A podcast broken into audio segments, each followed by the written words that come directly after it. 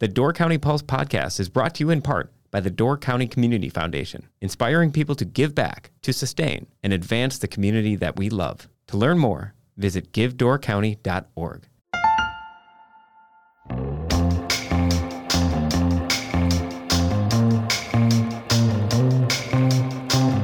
Hello and welcome to the Door County Pulse podcast. My name is Deborah Fitzgerald, editor of the Peninsula Pulse.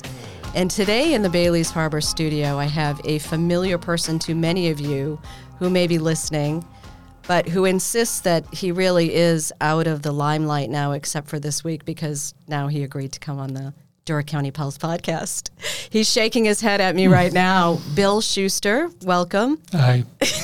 Bill, let's talk about who you are or were in your career. I was the county conservationist with the Door County S W C, Door County Soil and Water Conservation Department.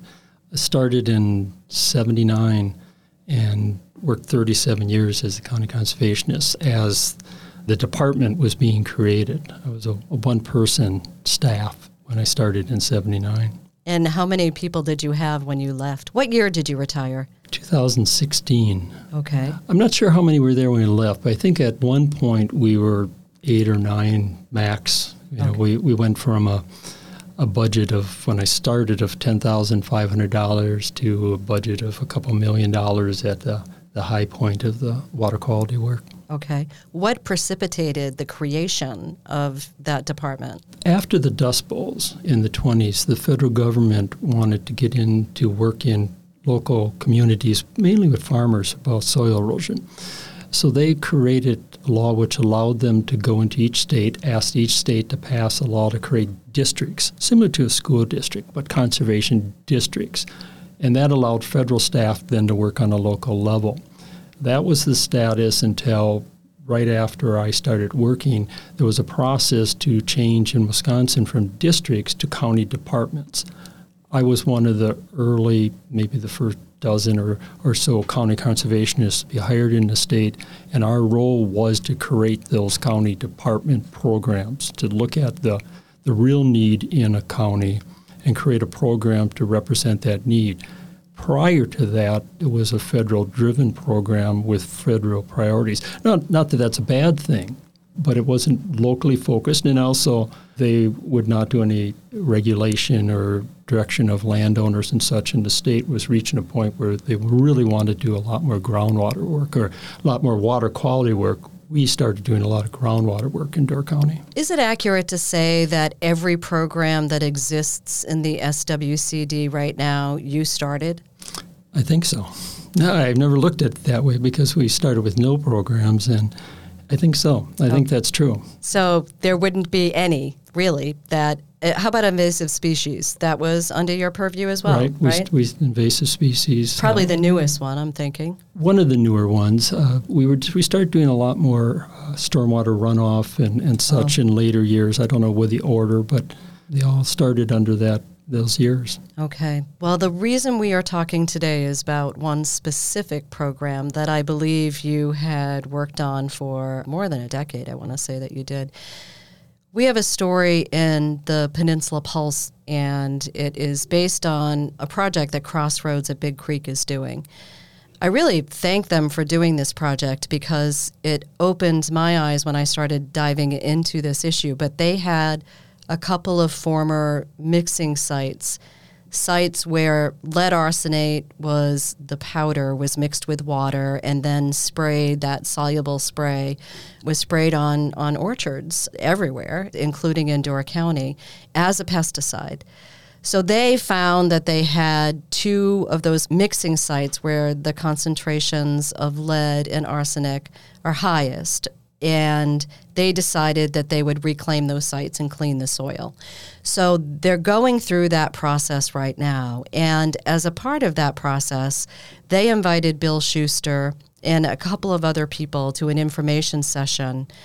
And Bill was able to shed historic light and context on this issue. It is not one that is only in the past. This particular pesticide is no longer used. It was banned in nineteen eighty-eight, but according to the state, it was not really in widespread use after the nineteen sixties. So this is no longer used. However, it's a metal, lead and arsenic. Those are metals, so they stay in the soil. They're not real mobile. Right. So the spray, as you said, was sprayed on the orchards and, and other crops, certainly the potato areas of, of Door County. And it migrates down not very far in the soil and then attaches itself to the soil particles quite firmly. And so we're looking at six to twelve inches that there's a, the high level or the elevated levels of lead and arsenic. Okay. Now, it was discovered that the remnants of this particular pesticide was lingering in the soil and potentially causing human health hazards. So can you take us back to the time when this was found out, really, and then what your department did? And then perhaps go back, actually, this is the really compelling part, because you are a, a native local Door County resident. Yeah. And generations, correct? Fifth generation. Fifth generation. So you have a pretty interesting connection mm. with this. So why don't we start there? My connection? Yes, your connection. So as Deb said, I'm a fifth generation, and I my family home was on Cherry Road, as we were talking about orchards here, and the spray on Cherry Road, and I went to Cherry School. In our childhood, my childhood, and I say our childhood because all my brothers, we worked the orchards, any part of the orchards, from planting the trees to trimming to hauling to the factories to picking to spraying and, and such. In addition to that, there was the two largest cherry and apple operation, orchard operations in the world at the time, in the forties and fifties, I guess, where they were the largest, were Reynolds Brothers and Martin's. Both of those are at the end of Cherry Road by the golf course up in Sevastopol. Okay. My grandfather, Eli Salway, and Salway is the uh, Americanization of my, my family name from Norway, Salva Sun.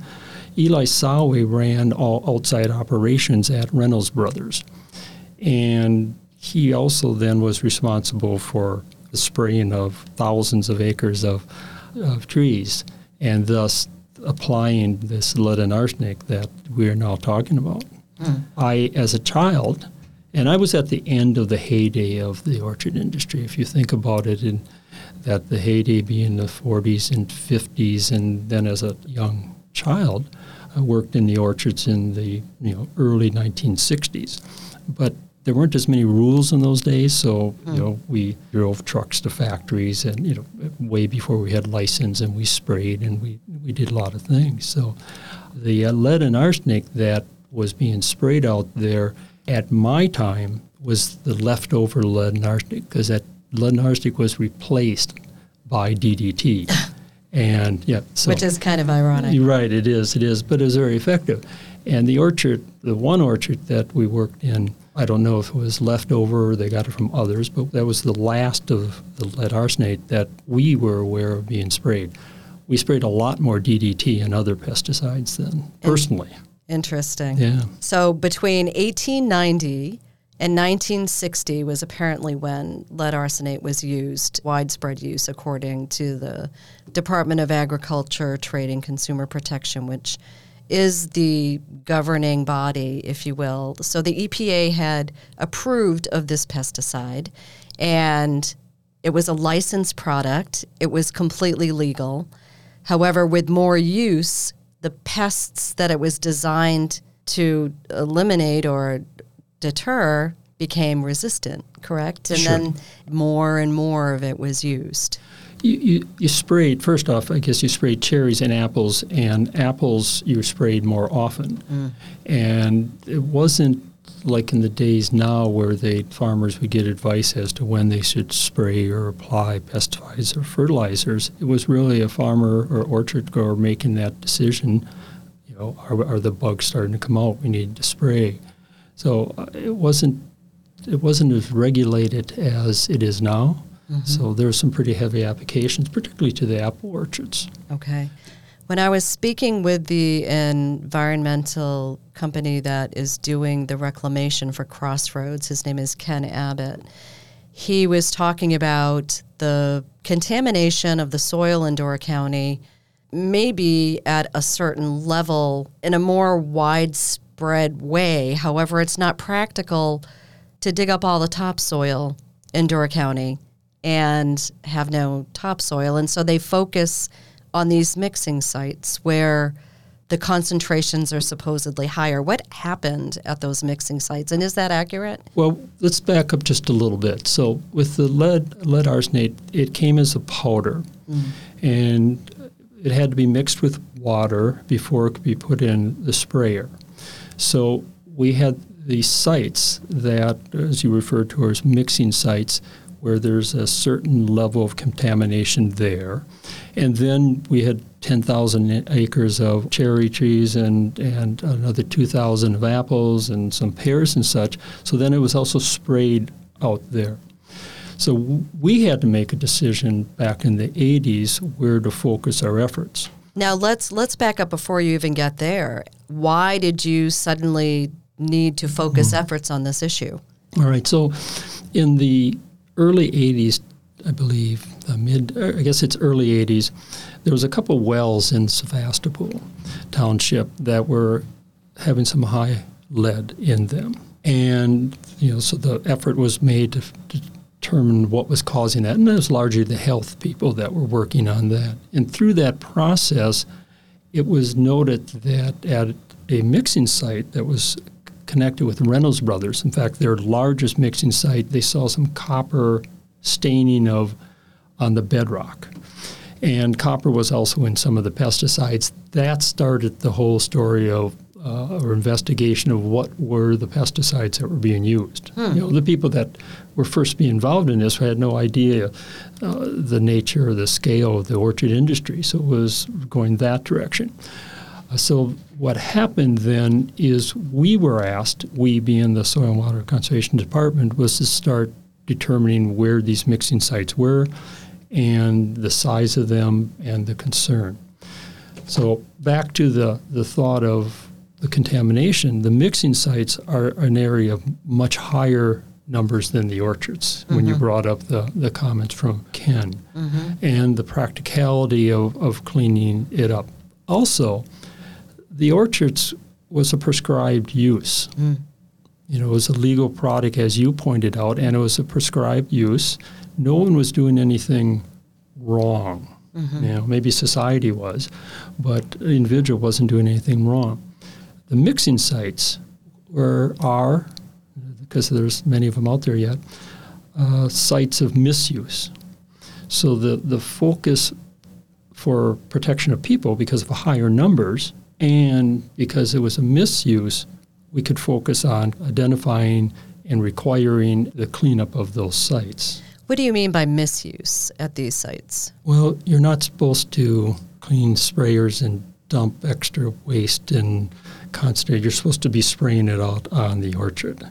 And, you know, it wasn't something evil going on. Mm-hmm. Uh, our, our standards and understanding of, of environmental protection is so different now than than years ago. And a flaw we often have is we judge humans' past behavior based on today's knowledge and understanding. Mm. So there weren't people doing evil stuff, mm-hmm. uh, but it was misuse. It wasn't supposed to happen. Sure. I think you mentioned you used as an example a twelve-year-old kid, tired at the end of the day, he's done, so he just dumps the tank.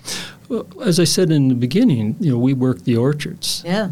We were kids, mm-hmm. you know, enough already. We're right. we're going home. Yeah, okay. You know, so and, and what's ironic is swinging back to the my grandfather and that big site and where it was identified, I led a operation to clean up these sites. So that's where you came after the nineteen eighties. Yes. After it was identified, then you developed a program to, how well, did how did that well, work? So what we were asked to do was to identify where mixing sites were. Okay. Because of my family history and my past, we knew people who knew where things were. Mm-hmm. We lived in the middle of orchards. We understood the industry. So the first thing we did is we mapped all, all the old orchards in, in Door County, because every orchard in the county had to have a mixing site. Okay. Somewhere yeah. that they had to be mixed, whether it was on their property or someone else's property. So by using aerial photos, four different years of them, starting in nineteen thirty-eight, we were able to start focusing or identifying what is that building. and most of them still had, they had tanks of uh, elevated tanks mm-hmm. the, of water to mix the the pesticide, and it was fairly easy to do this for all, all the large ones. So we created this list of mixing sites of the big ones, or the biggest ones. What I was starting to say before is we were, the cleanup of my grandfather's site was sort of ironic, but I also cleaned up sites that I mixed pesticides. you know, and, and we, I don't know if we said at the beginning, but my time was uh, as a, a young kid, and lead arsenic was not the pesticide of choice at that time. Mm. The, the lead arsenic that we sprayed a lot of other things. The lead arsenic that I was involved in was pr- left over, or some you know, orchard grower wanted to use it, or, or something of that sort. So the damage had um, already been done. We sprayed a lot more D D T than we sprayed lead arsenic. Okay. D D T, does that remain in the soil as well? Well, that's... that's we'll be com- getting off topic there, but... Yeah, it's completely the opposite. So the lead arsenic, these metals attached to these soil particles, and they, for the most part, stay there, and we should... We should follow up on why it's in the groundwater. Sure. D D T is water soluble, so it's not mm. here. You okay. know, it's flushed into Green Bay and Lake Michigan. Okay, so it doesn't live on in the soil the way right. this does. Yes. Right. Well, since you were talking about, we should talk about why it was discovered in the well water. Well, so when we look at human health, the two things that the health people tell us is that direct contact. You should not have the elevated level soils on your skin, you know, for chronic use. This isn't acute. You don't get it on your, on you and you die. It's chronic exposure, which is an important thing to, to think through. But the other is ingesting and drinking. You know, kids playing in in uh, background by, by play set and dirty hands and mm. getting dirty food and things of that sort, but also drinking the groundwater. Mm-hmm. Most of the orchards were on the western side of the county. From there was a big cluster, Sturgeon Bay, you know, including where subdivisions in the city of Sturgeon Bay, parts of Sturgeon Bay are, all the way up to almost Carlsville. Then there was another cluster by Egg Harbor, and then another one by Sister Bay. All on the west side because of the climate's a little warmer, but really important too is the soils were. were good for growing trees. Mm. Unfortunately, the shallowest soils in Door County are also on the western side of the county. So if you think about the lead and arsenic only going down six to twelve inches, if you have orchards that have six to eight inches of soil, and in places, we have never talked about this, but they'd actually blast holes in the bedrock when they were planting trees, you're getting in a situation where these colloidal clay particles, which have lead and arsenic attached to them, can actually go down into the groundwater system. Mm-hmm. And crevices. We've many people in Door County have noticed the green lines out in oats fields or on the golf course or something. Those are crevices in the bedrock where the soil's a little deeper. The green line is because there's moisture and a plant can grow. We have crevices all over in Door County. So we have these passages that that actually the soil itself at times can go down because they, they can travel very slowly in the soils. I in fact, they're going to be, for many, many, many decades, we're going to still have this topic in Door County. And I guess that's what makes it so prescient. Even though Crossroads is doing that right now, there are still thirty-nine open sites according to the state. Mm-hmm. They have a recorded twenty-one that have been closed, and still those that have been closed have some remediation that needs to be done. Now, those are the ones that they identified. What happened in your time with your program? So what happened is we contracted with D N R for funding to identify the sites. They then contracted with a consulting firm to go out and do the soil testing. At the time, the numbers for lead was five hundred parts per million and one hundred for arsenic. They delineated those lines, and we then went about and we excavated those soils, hauled them out, and brought clean soil in. For how many sites? We did twenty-four at that time. Okay. Since that time and through my years at the Soil and Water Conservation Department, private citizens have cleaned up some other sites, mm. both working with the state or independently, real estate sales and things of that sort.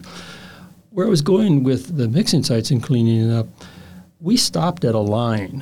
Mm. Beyond that line, the lead and arsenic continues to be there, maybe at who knows what level. Certainly in the orchards, the orchards, when I would work with someone who was thinking about buying some property, that was an old orchard. And they would then, depending on what their level of concern, health concerns, because everyone's different, they'd talk about doing a bunch of testing.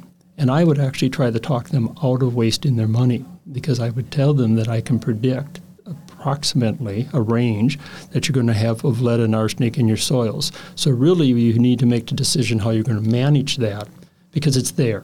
Hmm. All the old orchards have the elevated lead and arsenic. Hmm. And these are not even, as you said, identified sites that need to be cleaned up. So I guess that's the, the point to stress. It is not even identified by the state as an open case, for example. Is that? Right. Well, sure. And there's all sorts of sites that, that exist out there. And, mm-hmm. and, and as I drive through parts of the area of the county I know the best, Sevastopol and Egg Harbor and such, and and even orchards that I picked cherries at as a, as a kid, those sites had to have a mixing site. They had to have a mixing site. So there's a lot more sites out there. What's the level of concern? That's debatable. The other thing to keep in mind is when you have standards, levels, whether it's something in fish or soil or drinking water or whatever, those are scientifically based, politically approved, arbitrary numbers, which, you know, uh, you've got to decide, and I've, I've preached this to people for a very long time, you, you need to decide what your level of concern, health concern is. Mm. You know, when, when there's a standard of five hundred parts per million of lead and you've got four hundred ninety-five, that doesn't mean it's good for you. Mm-hmm. So you have to decide what you're going to drink and what you're going to eat. One thing we do need to get to is, and I tell people all the time that this topic is a manageable topic if you're willing to take the effort to protect yourself based on what your health concern is. The soils, old orchards, if there's a sod cover, there's no harm.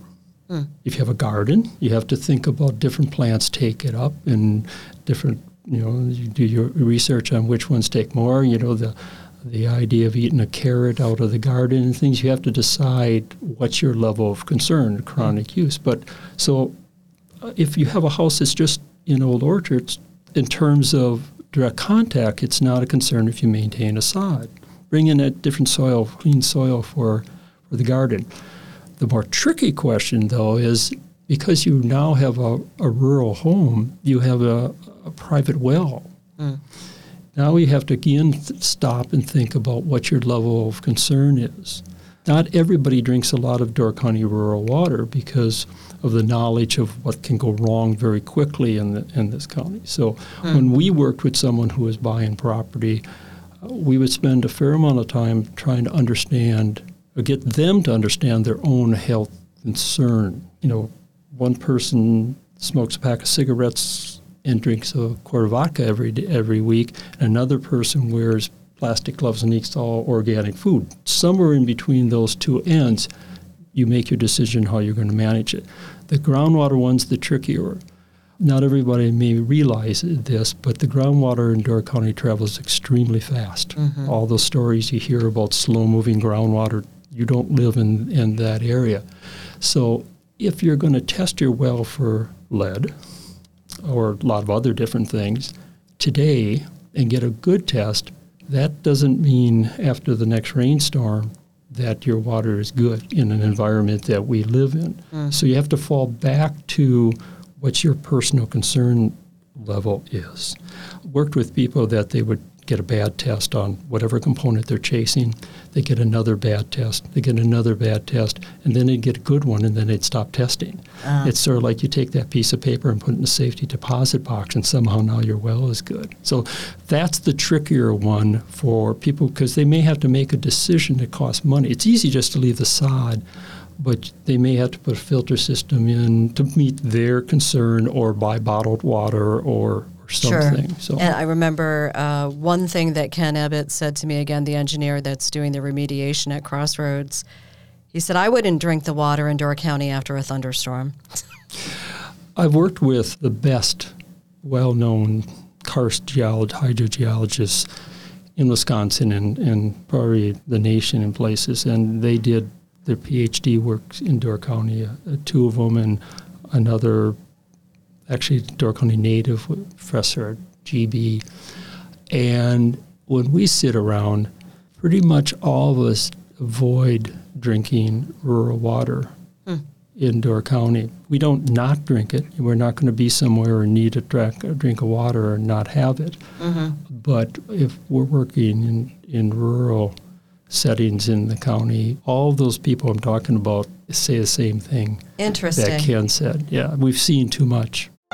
The Door County Pulse podcast is brought to you in part by the Door County Medical Center. Are you looking for a job with excellent benefits, culture, and potential for advancement through tuition reimbursement programs? Door County Medical Center is hiring. For more than seventy-five years, Door County Medical Center has been the leader in health and wellness for Door and Kewanee counties. Their integrated medical center provides a wide range of specialties, including primary care, behavioral health, general surgery, the Women and Children's Center, the Door Orthopedic Center, the Door County Cancer Center, and more. To join the team, apply today at d c medical dot org slash careers. So you know that there is a well testing program at the S W C D. I mean, it's it's with the state, mm-hmm. and it's an annual program, and there is arsenic in the majority of all of the wells that are tested. Now, this is a voluntary program, so we're not talking a huge sampling of wells here. Mm-hmm. I think the highest was highest year was two hundred forty-six wells tested, but still it was ninety-eight percent of the wells that were tested had had arsenic in it, yet lower than the state standard. Mm-hmm. So they weren't really elevated levels. However, they were all present. And that was very interesting to me. I live on rural water at the bottom of the bluff in Sevastopol. We have a ninety by fifty garden. And as I told you at the outset of this, I had never really dived into this before, but we probably are, our soil is probably saturated with lead and arsenic, and we have not tested the soil, and we haven't had a well test. Are you Old Orchard?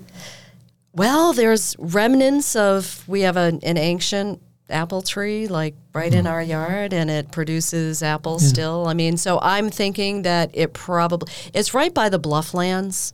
Mm-hmm. So below I'm below or above? Below. Okay. So I'm thinking that it was Old Orchard. Sure.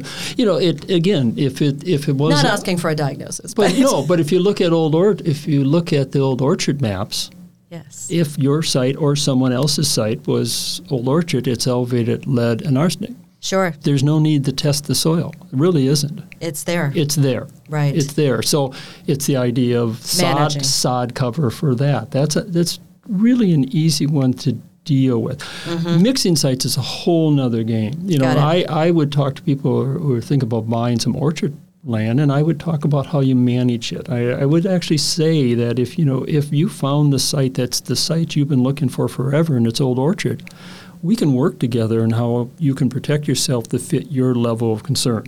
Okay. It's it's very manageable. Can you have a garden in an Old Orchard? If I had a garden, I would in an Old Orchard, I would bring in soil. Ah. Simple as that. Okay. All right? Or if you have a garden in those soils, I would research which plants take up lead and or arsenic. And maybe you don't just brush the soil off the carrot on your pants leg and eat it as much. So mm-hmm. there's manageable, but I keep going back to what pers- uh, someone's level of sure. concern is. It's so important. Now, if someone's looking at buying property that's a, a mixing site, that is a whole different level of management and concern. Like what Crossroads is doing. It's like Crossroads. Digging. It's also a real estate resale concern. Sure. You know, those are questions, I believe. Very few people that I worked with decided not to buy an Old Orchard site. They worked through how they would manage it. Over um, most of the people that were looking at a piece of property that was a mixing site that had not been cleaned up particularly, they did not buy that property. Mm. So there's that. And then there's a few sites that I worked with where the person who was selling the property eventually cleaned up the site, at least to the standards that were present at the time, and someone even further. And, and then advertised. Okay. And it is not inexpensive. The Crossroads remediation, I believe, is eighty thousand dollars, which doesn't include the initial assessment. But eighty thousand dollars is where they are for an area that, if memory serves, is about zero point two seven acres. Mm. So we're talking square feet, really, that they're cleaning for eighty thousand dollars. Now, D A T C A P is picking up sixty thousand dollars of that. The County of Door is cost-sharing ten, and Crossroads is picking up ten. So it's really costly to fix these old mistakes. That's something that Laurel Hauser, who is the development director at Crossroads and the former executive director, she was talking about how they wanted to do this out in the open so people could see, A, what is happening in the soil and what still persists in the soil, but also the cost of past mm-hmm. mistakes. What happened when you were doing the program? Because somebody has to be to blame. It, you have to blame them first in order to be able to attach a cost to it, or who pays for it. And here, the D N R oversees hazardous sites and contamination, but D A T C A P was the one who oversaw agriculture and pesticide use. And then you have the landowner who maybe picked up the property and wasn't an orchard owner. So what happened? So first, in the eighties, D A T C A P wasn't ah. wasn't the responsible agency. That was a an agency uh, tussle la- later on, and D A T C A P, being the egg folks, took over some responsibility there. But that's not important at this point. In the eighties, it was, it was D N R. So again, going back to that, the orchards were prescribed use mm-hmm. and not something that you're going to force someone to clean up. And again, in the beginning, you pointed out that we got twelve thousand acres. We're not going to strip off twelve thousand acres of soil and bring yeah. it in. So it's just not going to happen. The mixing sites was a misuse. And what happened is a decision had to be made on culpability. Who's responsible for those mixing sites? If someone was the person who did it, or family that did it, they were determined to be culpable oh. and responsible for the cost. If someone came from a different state and just bought the property and had no idea, they were found not to be culpable. And then there was a middle ground, and these are the attorneys that come up with these terms, that if you knew or should have known that it was a mixing site, you were found to be culpable. Hmm. So this was a site-by-site determination. So the ones that were determined to not be culpable, the D N R or the state of Wisconsin provided funds for us to use for the cleanup. The landowners who were found to be culpable, the state would not pay for, and we went to the county board at that time and and convinced them to create a cost share program hmm. to help the landowners who were culpable okay. or deemed to be culpable. So then they that's where that cost share came from. Back then with Back the owners. Then. Got now, it. With Crossroads, you mentioned that the county county was providing some cost share funds. Probably twenty-five years ago, we created a cost share program, a, a water water pollution cost share program, a county program, because while we had state funds to do certain water quality cost sharing, there were certain components of projects that the state didn't deem as cost shareable. So we created that cost share program that the present staff at Soil and Water is using at the mixing site at Crossroads. Okay. Now, Crossroads also then had to make a decision how far they were going to clean up too. Mm. And their cleanup is somewhat less in scope than what we were cleaning up in the eighties in okay. terms of the of the elevated numbers. Ah. And so it, it comes down to uh, whether what you can afford to. And when you were talking about the difference in contamination and the levels of contamination, you mentioned a couple of sites were so high that they were actually considered to be hazardous. Right. So in the beginning, you and I talked about Reynolds and Martin's. Mm-hmm. They were big operations, thousands of acres, big migrant picker camps and even restaurants and things of that sort. Big opera people can a German prisoner of war camp. Mm. And so their two of their sites had such eleva- elevated levels. And unfortunately, some of the shallow soils in Door County, including exposed bedrock at both of these sites, mm. the soil test came back as hazardous waste. Oh. What is the level? Do you remember? I don't what? remember. Okay. I, I'm a geologist and a woodworker, I as would. I always point out to people. But and in addition to that, and this happened later on, is both of those sites had factories, and they the wash water was sent out on a pipe out into the, the fields and the orchards and the woods, mm. and we determined some very high numbers at those places too. The hazardous waste is determined by the chemist people by leaching water through a certain amount of soil in a tube, and then they test the water that comes out, and if the level of the lead and arsenic is not hazardous waste level, then it's not hazardous waste. What happened at those sites is we applied superphosphate fertilizer to change the pH, which caused the metal, lead, and arsenic to attach to the soil more firmly.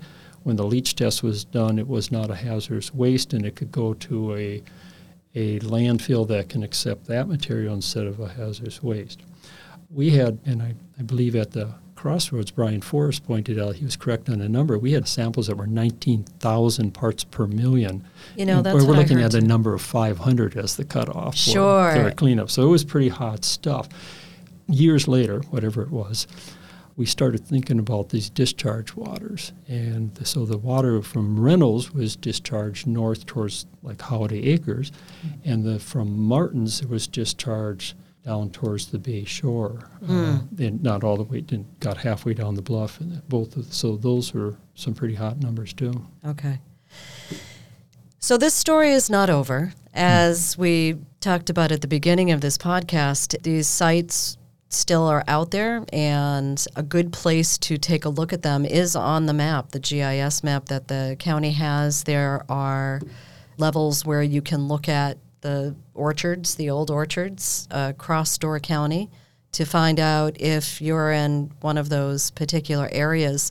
It is very possible that somebody could own a piece of property right now and not know that they have a former mixing site. Correct? Oh, yeah. I mean, yeah. we talked about it when we were sitting at Crossroads. All you have to do is go kitty corner across the street by the Y M C A and the little cluster of offices and such. And, you know, that was an orchard and a mixing site in that site. Interesting. And, and many other, you know, you take a look at the aerial photos. I'm not sure whether it included where the Sturgeon Bay High School is or the football field, but right, that whole area up the hill up to the where the water tower is. There mm. was an orchard right on the top there. Mm. For people who've been here a long time, by the old Rip Pier stand, you know, that was all orchard. And so, they weren't required to clean these up before the transfer of property. No, this is way before. Yeah, there, sure. You know, I was, uh, you know, in the sixties and uh, in like nineteen seventy. That was the decline of the cherry industry at that time, mm. you know, so... This didn't come a cleanup topic or a topic of concern until the mid-eighties. Mm. You know, you see you're talking fifty, at least fifteen years later. Just lower Michigan now dom- dominates far more orchards. You know, mm. Door County went through marketing issues, but also labor and sanitary issues at pickers' camps and, mm. and such. So, you know, went through having almost camps for urban kids coming up at Reynolds and and Horseshoe Bay picking cherries, then to local folks. And then when World War Two happened, when so many people went off to the war and men went off to the war, Martin's was a prisoner of war camp for German soldiers, and they worked the orchards. And then after that, that's when it really became migrants. And, you know, Cherry Road and Reynolds and Martin's, uh, we all, all through, there was many picker camps of every nationality you can think. Mm. Then that became... As time went on with sanitary conditions for picker camps and just human dignity, it started being mostly kids and mothers and then shakers. So we went through all this, and eventually we are where we are, where most of most of the orchards are gone. And you can't even really tell if it's a site because they uncovered the old water tank at the Crossroads site. Mm-hmm. So it was buried. Mm-hmm. I mean, it had crumbled, buried. I mean, so it's not like you're even going to be able to find these concrete structures always as... But some. what you what you can do, if someone was really you know, in a thick, if they look at the map and see look at that, the maps, and, you know, they're, they're, we call them orchard roads, but the orchards yeah. were connected by these dirt roads throughout all over, you know. And if you look at old aerial photos, when there's a, a lane that goes from uh, the buildings out, you know, twenty acres, and there's a a small building with a round tank, it's a mixing site. It's it's uh, pretty easy. They needed water, so and it can be done. And that's not a structure that anybody that would jump to anybody's mind yeah. unless they grew up here as being what st- it is. And there's still some you can see, but for those who are maybe looking at the old orchard maps, not every landowner had a mixing site. The way I understand it, and this is certainly second-hand, that knowledge that I have, is that Reynolds and Martin's, because they were running their own factories, they wanted supplies of cherries, and also it was an opportunity for dairy farmers to have another income. There were small orchards, mm. and they may or may not have sprayed their orchards on their own. A small dairy farmer highly unlikely had a sprayer, mm. orchard sprayer, but Reynolds or Martin's potentially went over there and sprayed sprayed it. So not every site has a mixing site had a mixing site, mm. but every orchard was sprayed. Sure, because they you know, contracted. So, yeah, with so it's a little invest. Yeah, exactly yeah. how it works. I'm not not sure, but it, okay. it happened. That's right. for sure. Well, the cherry industry is still strong in Door County. Most of the tart cherry production, anyway, comes from Door County, uh, according to Wisconsin statistics. So it is still a strong in industry. The state of Wisconsin, most in the state of Wisconsin, okay. right? And I think it was number six in the country, I want to say. Okay. But it, it is so. It is still a strong industry. This is not a swipe at the current but industry. But just a handful of orchards, though. Yeah, and instead of instead of lots of orchards, like all That's agriculture, big, yeah. right? Yeah, mm-hmm. you know, the mm-hmm. larger dairies, the mm-hmm. larger farms. Mm-hmm. So this has been a really interesting discussion, Bill. I know that people will find the history fascinating. That I, like I said, I didn't know anything. I had heard about this issue, but didn't really understand why there was arsenic and lead in our soil. And so I encourage people to read our story, to go on the Crossroads website as well, and take a look at the information session and the material that they have there that they're using to educate people about this topic. And I want to thank you, Bill, for You're coming welcome. out of hiding and coming onto the podcast. So you are listening to the Door County Pulse podcast, and I want to thank everybody for doing that, for listening. Until next time. Thank you so much for listening to the Door County Pulse podcast. This podcast is produced by Miles Danhausen Junior and edited by Rachel Lucas. If you want to help us continue to create more great episodes just like this one, visit our website at door county pulse dot com.